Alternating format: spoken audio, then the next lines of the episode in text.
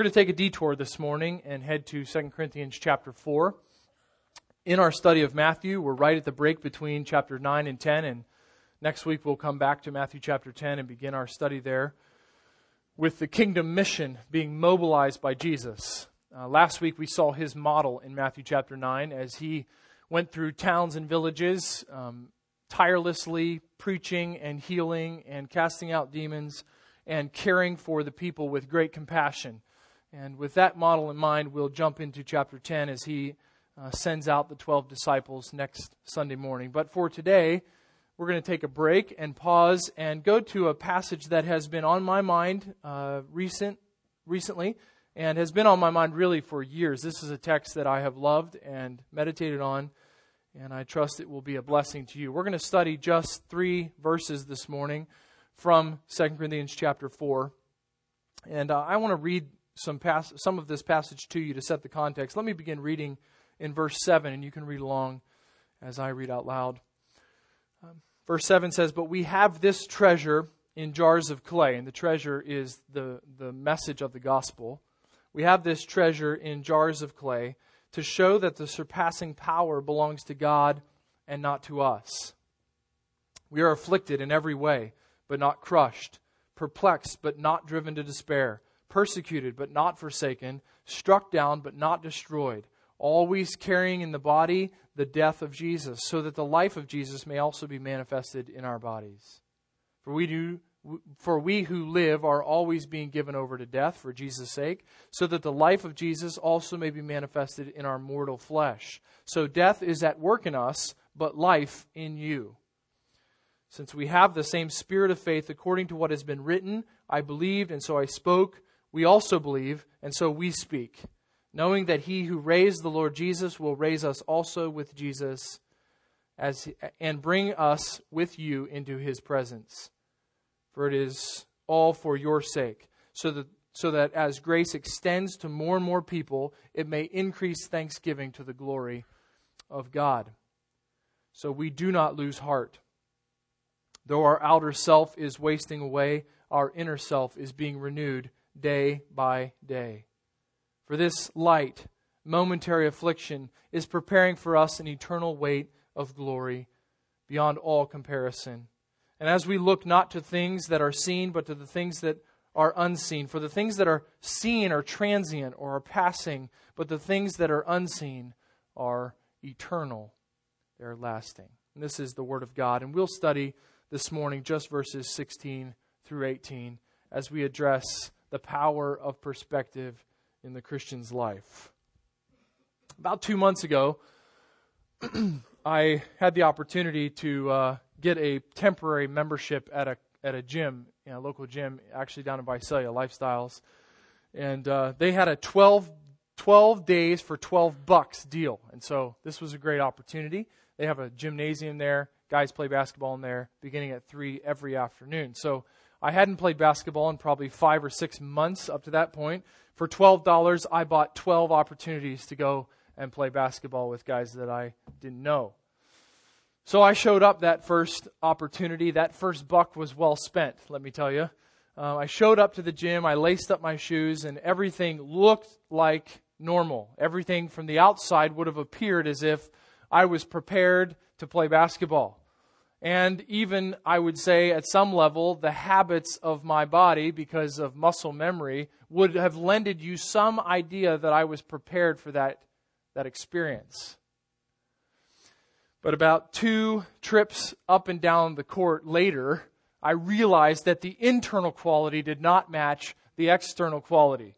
And what might have appeared to be a prepared individual to play basketball was actually a very unprepared individual, because my poor desperate lungs were not ready to do what I was calling them into action to do.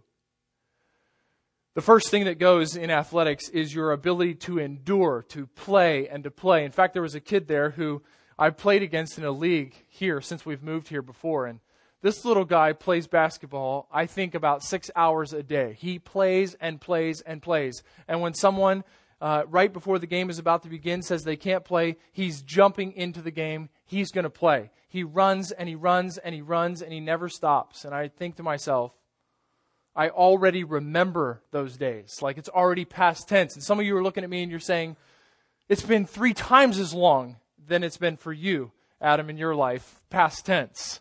Endurance goes out the window. First things in athletics, if you're an athlete or you dream of being an athlete, you find that somehow you lose very quickly a large amount of your endurance.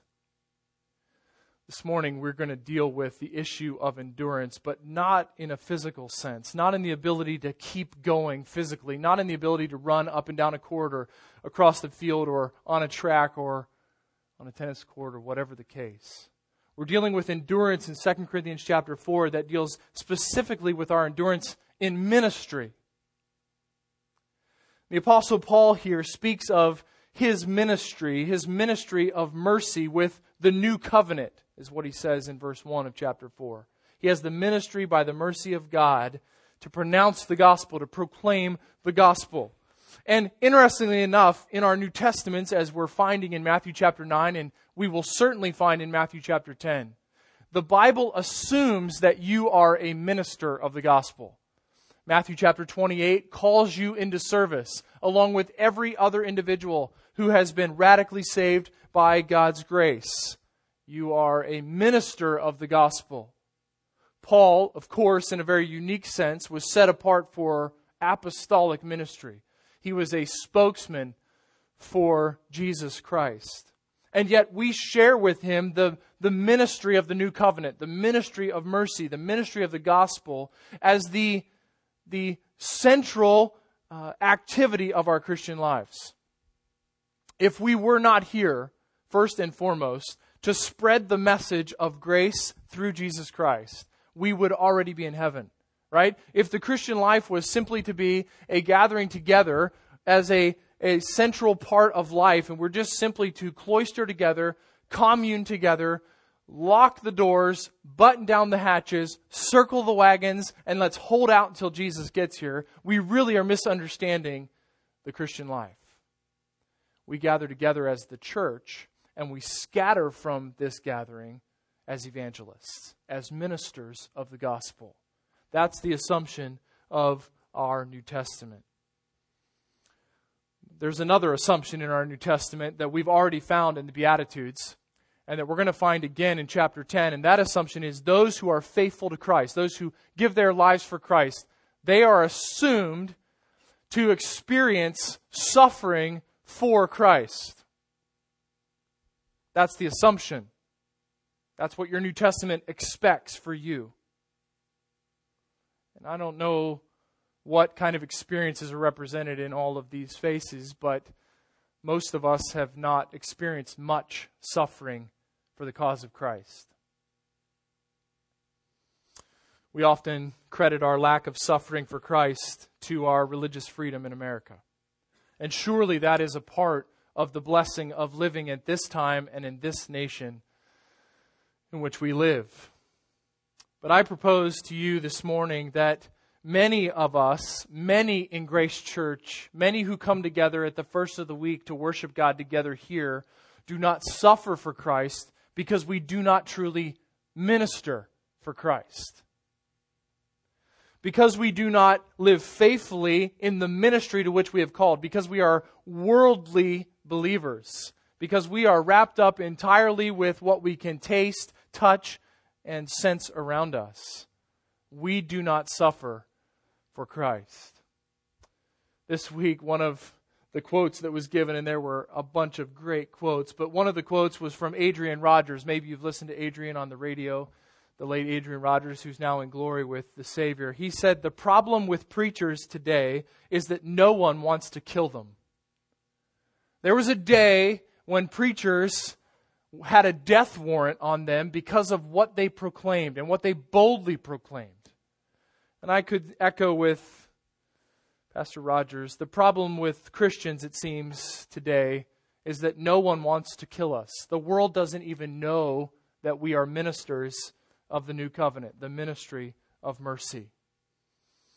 The prophets suffered. Jesus himself suffered. Surely the apostles suffered. The martyrs of the church, the early church, suffered immensely. The reformers suffered immensely, and even today there are Christians all over the world who are ministering for the gospel, who are suffering, some at an immense level and some at just a minute level, but all who are faithful. Second Timothy two tells us, all who desire to live godly will suffer persecution. Kent Hughes reminds us in Second Corinthians chapter four, Paul's assumption of us is that we are in the game. And if we are in the game, we are with him in suffering. And if we are in suffering with the Apostle Paul because we are ministers of the gospel, then, then we desperately need endurance, because the suffering will weaken us. It will beat us down. It will make our spiritual lungs burn. And so we need to endure. We need something to energize us when we're weary in the ministry of the gospel. The Apostle Paul stands as the ultimate example of this kind of endurance. In fact, in Second Corinthians chapter eleven, uh, you don't have to turn there, but he outlines all of the things that took place in his life. And He he does this with neg- uh, with uh, regret, because he does not want to share his own uh, resume spiritually, if you will. But he says, to my shame, in verse twenty-one, I must say, we were too weak for that. The acclaim would be from the false teachers that Paul was a weakling and that he should not be listened to. But whatever anyone else dares to boast of, I'm speaking as a fool, I also dare to boast of that. Are they Hebrews? So am I. Are they Israelites? So am I. Are they offspring of Abraham? So am I. Are they servants of Christ? I am a better one. I'm talking like a madman, with far greater labors, far more imprisonments, with countless beatings, and often near death. Five times I received at the hand of the Jews the forty lashes less one. Jewish custom, you couldn't beat another Jew uh, more than thirty-nine times. Three times I was beaten with rods. Once I was stoned. Three times I was shipwrecked. A night and a day I was adrift at sea, on frequent journeys, in dangers from rivers, dangers from robbers, dangers from my own people, dangers from Gentiles, dangers in the city, dangers in the wilderness, danger at sea, danger from false brothers, in toil and hardship, through many a sleepless night, in hunger and thirst, often without food, in cold and exposure. We can get a little sense this morning of that. And apart from these other things, there is the daily pressure on me of my anxiety for all the churches. Paul understood the ministry that he had been called to was also accompanied by suffering. And therefore, in Second Corinthians chapter four, we find the first sentence of verse sixteen, one that should be highlighted and underlined. Paul says, so we do not lose heart. We don't quit. We don't stop. How is it that Paul is able to say that he will endure? He will not quit. He will not lose heart. The idea here is the heart just falling away. Paul was able to say that because of what comes in his careful teaching in verses sixteen, seventeen, and eighteen. And we're going to find that Paul communicates to us that he does not lose heart because he has a very specific Christian perspective. He has a powerful perspective. He has a, a way of looking at life. He has a grid through which he looks at every circumstance of his life that provides for him the endurance to continue on in faithful ministry as a follower of Christ. And this morning, if you and I are to be faithful to our calling, if we are to be faithful ministers of the gospel, if we're actually to live for Christ and to endure in that ministry in the face of persecution, in the face of suffering, in the face of trial, we will only endure to the glory of God if we endure through this perspective, through these careful perspectives that Paul provides in verses sixteen, seventeen, and eighteen. Paul will not desert the cause. He will not leave the battlefield because of these three powerful perspectives. Let's look at these together briefly, and we won't spend a lot of time, but let's let's look at them at least together. Powerful perspective number one. Verse, verse sixteen, we find the first of these three perspectives. We have an outer decay, but an inner renewal. We have an outer decay, but an inner renewal. Verse sixteen goes on to say, though our outer self is wasting away, our inner self is being renewed day by day, or the outer man and the inner man. Though our outer self is wasting away, we have an outer decay, but Paul says we have an inner renewal. And this perspective was, was a guardrail on the apostle's life. It was a grid through which he looked at life in an entirely different way, an entirely Christian perspective. Paul says, but though, uh, giving us the reality of what is most certain in that first part of this perspective, though our outer self is wasting away. This is not something that needs argued. You and I are aware that the outer man is wasting away. That's a great translation. Falling apart. Many of you woke up this morning. You lost an hour of sleep last night. Some haven't. They'll probably be here in just a little bit. We'll just smile at them. Some of you have been there before. Most of you lost an hour of sleep last night. And you woke up this morning and you were reminded that the outer man, the outer self, is decaying. It is wasting away. It's falling apart. Some of you have done work over this weekend in your yard. It's spring cleaning time. You're freshening everything up. You're you're cleaning in, in, in different areas of the house that you haven't cleaned before, and, and you're rallying the troops to help you. And, and in doing that, you've been bent in certain positions that you were never intended to be bent in.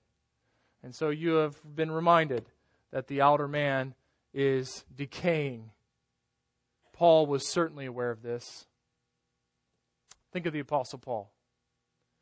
Think of what chapter eleven talked about in his life. For the cause of the ministry of mercy, Paul's back would have been covered with a massive layer of scar tissue.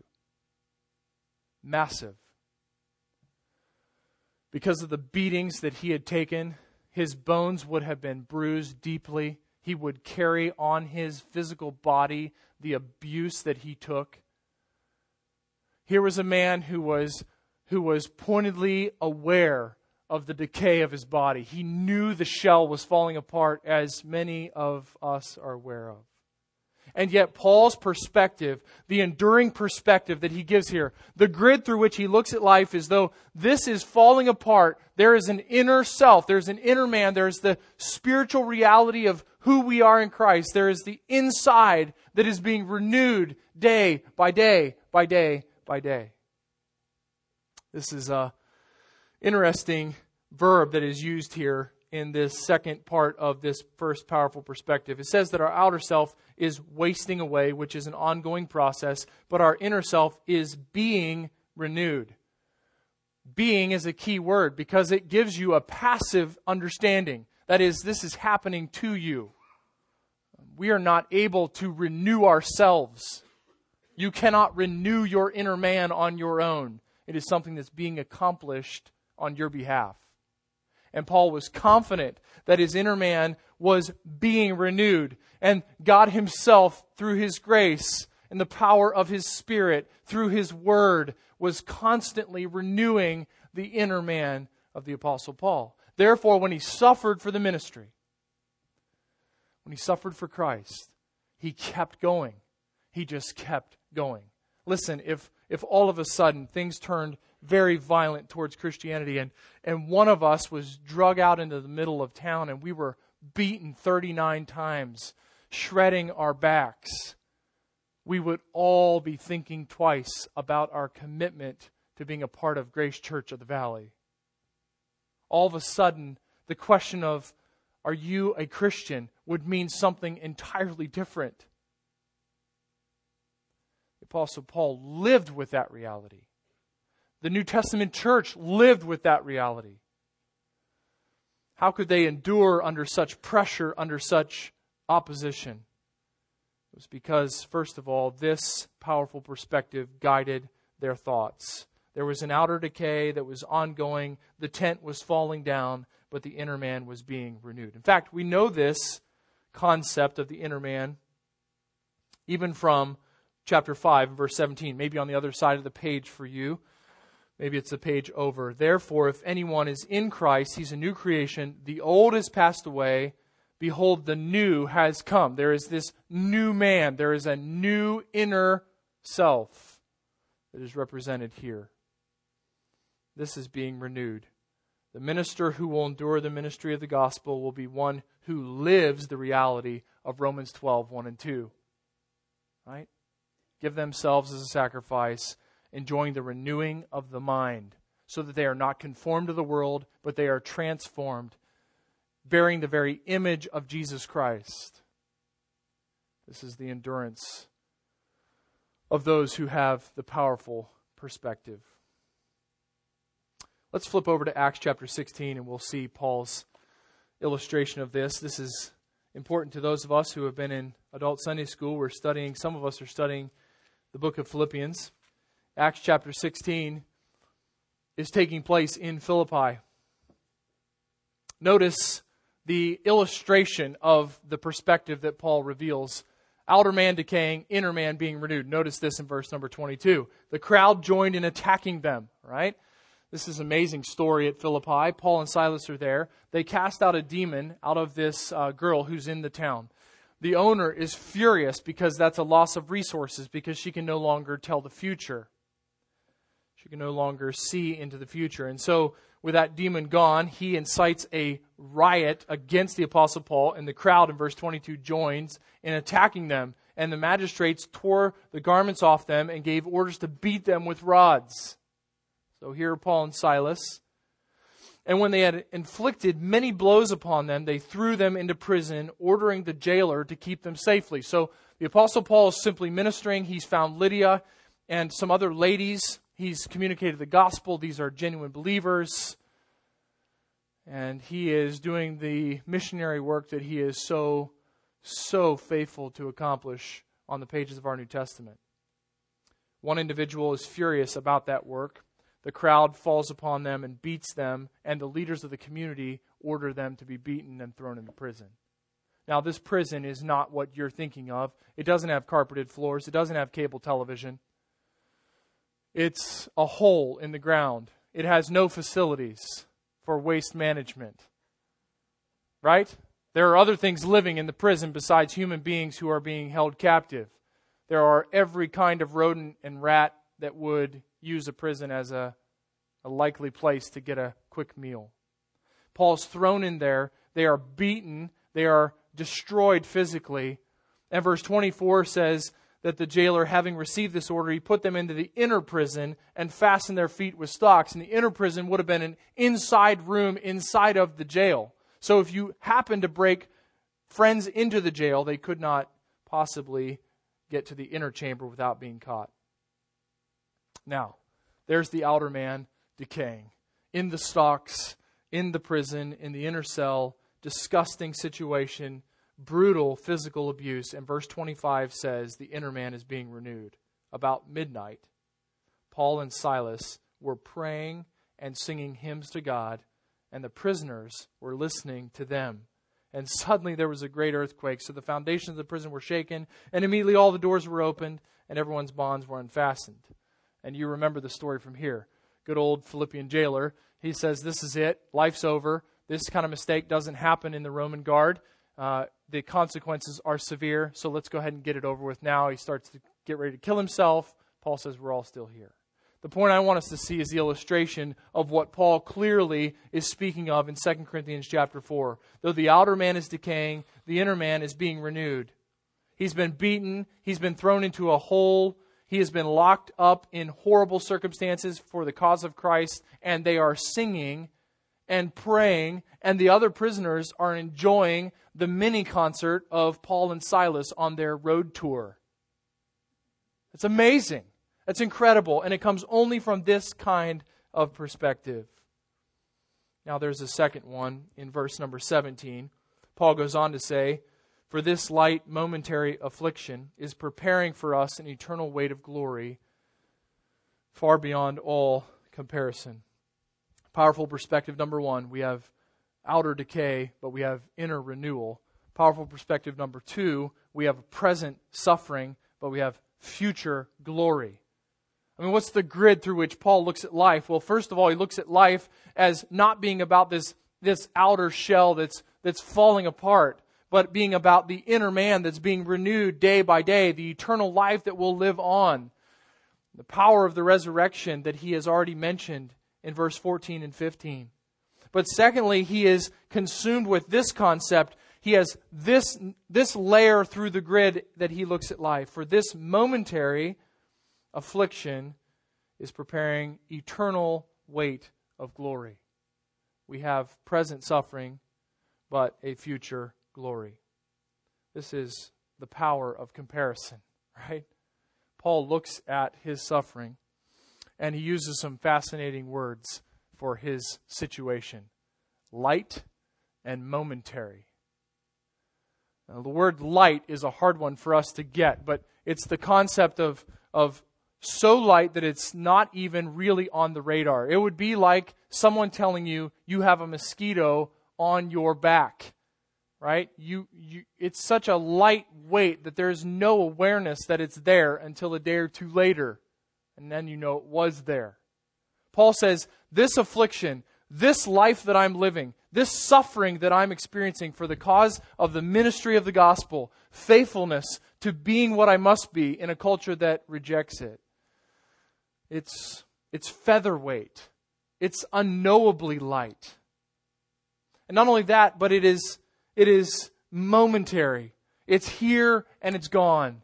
It's it's just a millisecond and it's gone. Think about what Paul was saying was light and momentary. Think back to chapter eleven and his description of life as a minister of the gospel. Think about Acts chapter sixteen. Think about any number of the accounts that we find in the life of the Apostle Paul in his faithfulness to ministry. And think of your life being plugged into that life and then this perspective flowing out of you. It is a light and momentary affliction. This doesn't weigh anything to me, and it's only here for a microsecond and it's gone. How in the world could he say that? Because that perspective was provided with the comparison of the second part of verse seventeen. For this light momentary affliction is preparing. It has a it has an end. It is working something. It's preparing for us an eternal weight, an eternal weight of glory beyond all comparison. And Paul, like so many other places, piles up words here to try to get across what he's communicating with this powerful perspective. There is a present suffering, but there's a future glory. And that perspective of comparison overwhelms the Apostle Paul. At the end of verse seventeen, you see him describing the eternal weight of glory beyond all comparison. So, looking at heaven, looking at eternity, looking at the reward that would come for faithful ministry, in comparison, the Apostle Paul sees his suffering as light and momentary. And when he looks at the glory of heaven, he sees eternal and weighty. It'll never end. And the immensity of it is incalculable. This heavenly perspective, this ability to look at the eternal things, is the very reason the Apostle Paul can say so boldly, so we do not lose heart. We do not quit. The last phrase of verse seventeen, Paul says, the weight of glory beyond all comparison. We already looked at one of these this morning in Philippians, where he piles superlatives up in his use of words. Beyond all comparison, this is outside of the realm of understanding. This is glory that is beyond comprehension. This was Paul's thought. This was his meditation. C S Lewis said, if you read history, you will find that the Christians who did the most for this present world were just those who thought most of the next. It is since Christians have largely ceased to think of the other world that they have become so ineffective in this one. The Apostle Paul was able to endure and be faithful in ministry because he looked at life through the grid of powerful Christian perspective. The outer man's falling apart, but the inner man is being renewed. I have temporary, momentary, present affliction, but I have a future glory, and it far, far outweighs the suffering that I'm experiencing at this point for Christ. There is no such thing as being so heavenly minded that you are of no earthly good. That's a fallacy. That's a myth.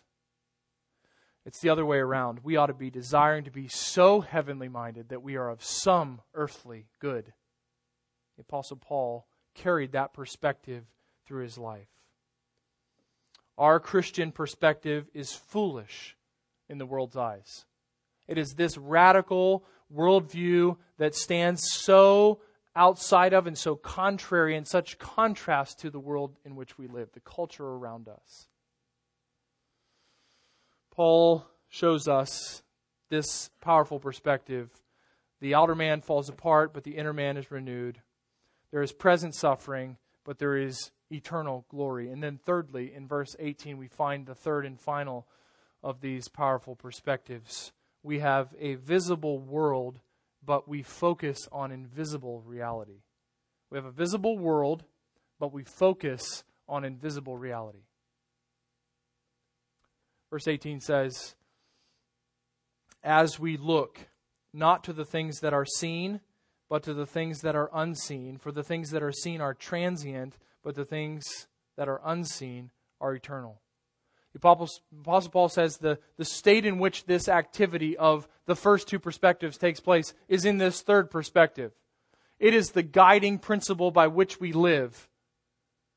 The inner man is invisible. The eternal weight of glory that is far beyond comparison is invisible. And so it is with this third perspective that the first two actually take place. It is this perspective that is the defining mark of the believer and of the faithful, enduring minister of the gospel, looking not on the things that are seen, but on things that are unseen. You cannot have a number two perspective or a number one perspective without number three. You cannot have verse sixteen as your testimony or verse seventeen as your testimony or both of them as your testimony unless verse eighteen is your testimony. How clearly and how focused you gaze at the unseen is directly connected to how much you will endure for the cause of Christ. This is seen versus unseen. It is the Christian life versus the worldly life. Say, what is worldliness? Like in Christian lingo, we use worldliness as a, a, a negative description. What is worldliness? And you don't want to be a worldly Christian, or I don't want to be worldly, or that person is so worldly. The basic definition of a worldly person is someone who is completely wrapped up in this world. In other words, what they can see and touch and feel and what they can know and what they can experience is all that there is. That's all they think about. That's how their priorities are established. That's how they decide what they will do with their resources, with their finances. That's, that's how they decide what will make them happy. It's, it's the deciding factor in what they will pursue, in how many toys they will accumulate, in how many pursuits they will endeavor to bring themselves joy. A worldly individual is one who looks only to what they can see. A Christian, on the other hand, is one who gazes at the unseen. Isn't that amazing? Paul basically says here, look at what you can't see. Stare at what is invisible. I mean, that's just like us saying that we're going to go out today and watch the wind. You can't watch the wind. You can watch the effects of the wind, but you can't watch the wind. You can watch the leaves blowing in the wind, but you can't see the wind. And Paul says, stare at what cannot be seen. You say, well, how in the world could I look at what is invisible? Certainly, Paul is talking here about our spiritual eyesight. Looking at the invisible is the very, is the very uh, explanation of what we find in Hebrews chapter eleven and verse one. Faith is looking at the invisible. It is believing what you cannot see, what you cannot touch.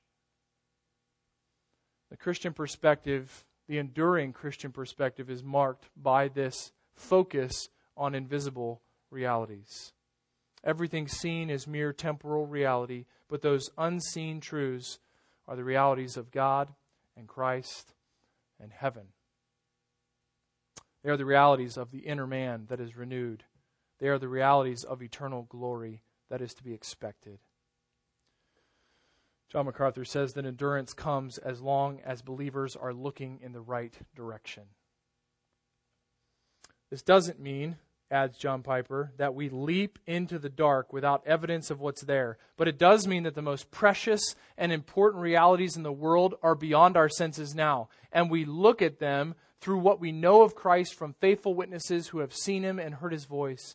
We strengthen our hearts. We renew our courage by fixing the gaze of our hearts on invisible, objective truth that we learn about through the testimony of those who knew Christ and were taught by Him. That is the apostles. That is our scriptures.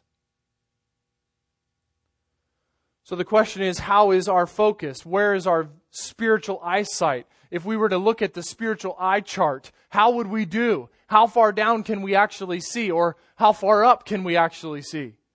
Is Colossians chapter three really taking place? Are we really setting our eyes on things above and not on things below? Or are we consumed with the below? Are we like the, the book of Ecclesiastes? Are we battling with the futility of living life under the sun? Or are we living life under the sun with a reality that is above the sun? Are we truly gazing on the invisible? What is the ratio in our lives of a focus on the seen versus the unseen? Every day of your life, you are being preached to. Every day of your life, you are looking at, you are hearing, you are watching on your television or in the newspaper, whatever it is, you are receiving instruction. And any instruction that is apart from Christ, any instruction that is apart from the truth of God's Word, is begging you to stare at what is right here and now, what is visible. And yet the Apostle Paul says the consuming sight of his life was what was unseeable. You say, why is it that Christians always nag about read your Bible every day? Um, they listen to Christian music. I mean, these people are just over the top. Because the believer that is that is set his affections on Christ will desire to see the unseen, to focus on the invisible realities that are his through faith in Jesus Christ. And the only means of doing that is through the truth revealed to us on the pages of our scriptures. And so we must be consumed with seeing Christ, with seeing heaven's glory, with seeing the great rewards, with seeing the renewal of the inner man, with seeing these through the eyes of faith, knowing and loving our God and our Savior, depending upon the Spirit. And we talked about this this morning with the Lord already. We already have talked to the Father and, and confessed that we're aware that the Spirit is with us and guiding us even in the truth this morning. How in the world can we say that? Because through eyes of faith, on the pages of our New Testament, John chapter fourteen clearly communicates that in the absence of the Son, the Spirit will come. And in Acts chapter two, we see the fruition of that. And throughout the, the book of Acts, we see the Holy Spirit indwelling those who are redeemed. And so we, through eyes of faith, focus on what we cannot see. We cannot see the Holy Spirit. We cannot touch Him. We can only see the effects that He has on lives. We can only see the, the leaves blowing in the wind. And yet we focus on the unseen. What areas of your life are filling you with the seen? I thought it was appropriate at this point to address something that is on most, if not all, of our minds. How much of your life is wrapped up? How much of your priorities are wrapped up?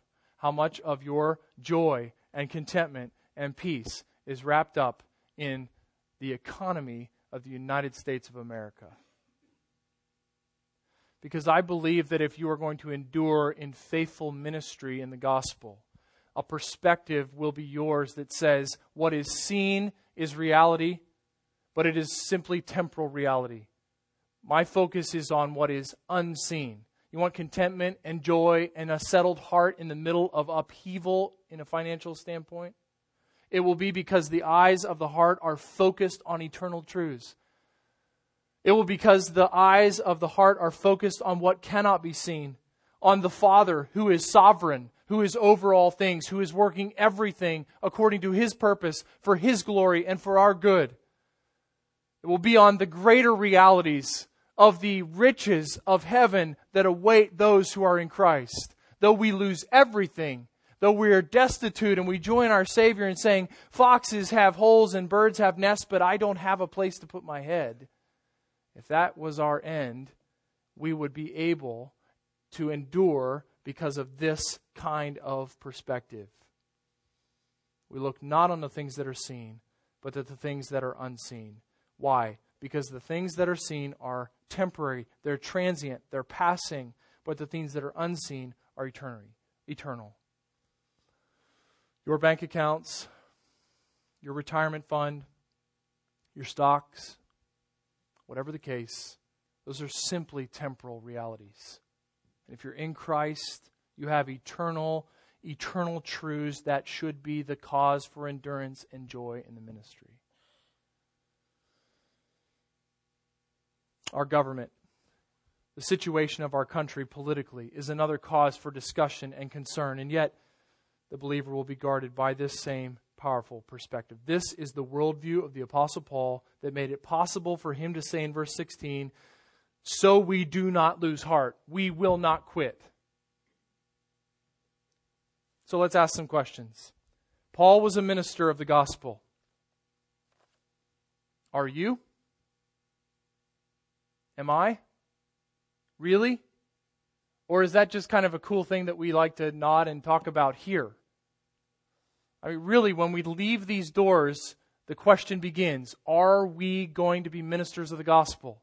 Will we boldly proclaim the life-changing power that alone comes through Jesus Christ and His finished work at the cross? Will we really tell other people that unless they turn from their sin and place their faith in Jesus Christ, they're going to an eternal hell? He is the only way. Really? Paul was a minister. Are we ministers of the gospel? Consequently, Paul suffered. Do you? Do I? Is our lack of suffering due to the answer to the first question? If we're faithful, we can expect the rejection and persecution of the lost and blinded world. Number three, Paul was enduring in ministry. Are you? Am I? If we're ministering, and if we're suffering for the cause of Christ, will we endure? Are we enduring? Or will we turn our back? Will we lose heart? Will we quit the game? Will we walk away? Will we throw in the towel? Whatever the cliche, are we enduring? Paul was. And that led to the fourth fact and question. Paul finished well. You remember in Second Timothy chapter four? Paul was able to say, I've finished my course. I've run the race. I've done exactly what I've been called to do. I've been faithful to that. Paul was able to say that with a clear conscience because he had ministered and he had endured in that suffering for the sake of ministry. Will you finish well? If today's it, if this is it, tomorrow is eternity, and you're here as a follower of Christ, what will mark What will be the mark of your life? Will you finish well? Will you be able to say, I've run the race? Or will you have some other sad testimony on your Christian life? Our New Testaments expect us as God's people to be ministers for the gospel. It also expects of us that if we are actually faithful to minister for the gospel, that we will suffer persecution. And it provides for us a powerful perspective, a grid through which we can look at that suffering and endure and be faithful for the cause of Christ. Because we are consumed with the reality that this outer man can fall away because the inner man is being renewed. This temporal life can be full of bad things happening to me because eternity is full of an eternal weight of glory in the presence of Christ. And what is seen around me can go to shambles, because I know of unseen truths that are the bedrock of my existence. I'm a Christian. Therefore, I see life differently. And because I see life differently, I live life differently. Because I live life differently, I suffer. And because of this perspective, I endure. This was Paul's testimony. And this can be your testimony, because grace is available through Christ for obedience to this kind of a perspective. Heavenly Father, we thank you for this brief study, this kind of superficial overview of this little section. And yet we are aware that even in this time, the clarity of Paul's words under the superintending work of the Holy Spirit is such that the conviction is obvious for us. The accusation against our worldliness is quite clear. And we confess that in the week past, we have often gazed at the scene. We have often forgotten that the inner man is being renewed, as we have complained and focused on the outer man decaying. We have often, we have often neglected to meditate upon the eternal weight of glory that awaits us. We have, we have lived out the antithesis of Paul's Christian perspective. And now this morning we turn our hearts to you, and we desire for our lives to be aligned with your word. We desire for the clear work of your Spirit in Paul's life to be the clear work in our life. We desire for our ministry to be faithful, to be declaring the gospel, to be faithful with those that are near us, those loved ones that are around us, those neighbors that are around us, those people at the school, the parents of our or children's friends.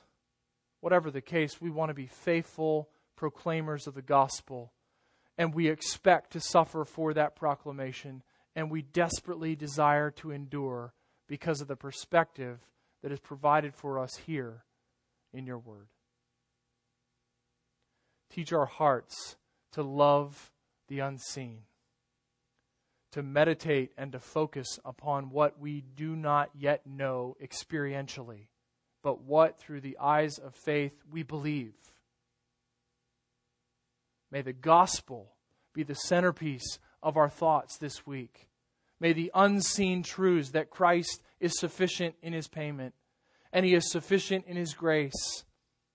May the unseen promises of your word, the intangible promises that there is new mercy every morning, that you have put our sins as far as the east is from the west, that you have provided total forgiveness, that righteousness is ours in Christ. May, may these be the consuming thoughts of our hearts. May we come to your word again and again and again, and may we sing again and again and again of these truths. May we worship you in private. May we intercede for our brothers and sisters by faith,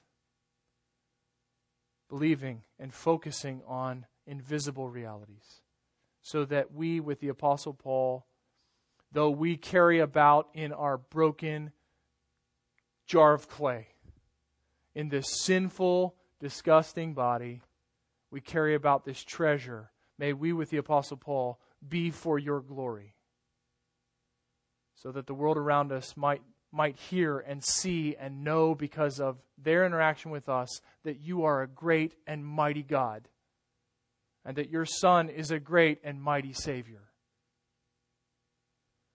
Use Grace Church. Use our church family for your purposes, we pray. In Jesus' name, amen.